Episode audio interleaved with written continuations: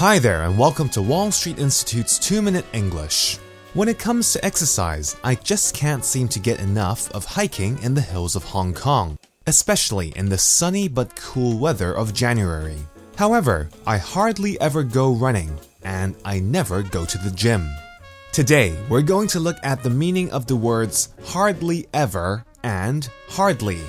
Let's start with hardly ever. If it helps you, you could think of hardly ever as almost never.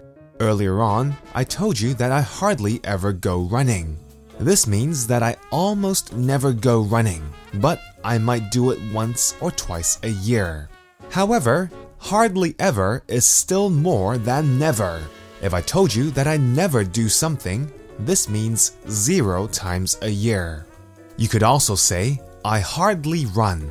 Hardly means almost not or almost no. Here are some examples to get you thinking about how to use hardly. I hardly run means I run very little. John hardly studies means John studies very little. I hardly know Susan means I don't really know Susan at all. I've got hardly any money means I don't really have any money.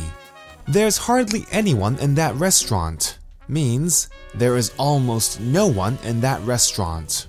Let me try to show you more examples with hardly when describing Hong Kong.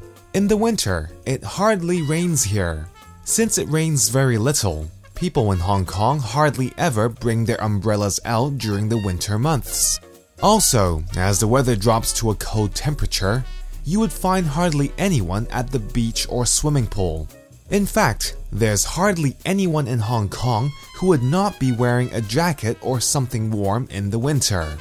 Well, that's all for this week's 2 Minute English. Bye bye!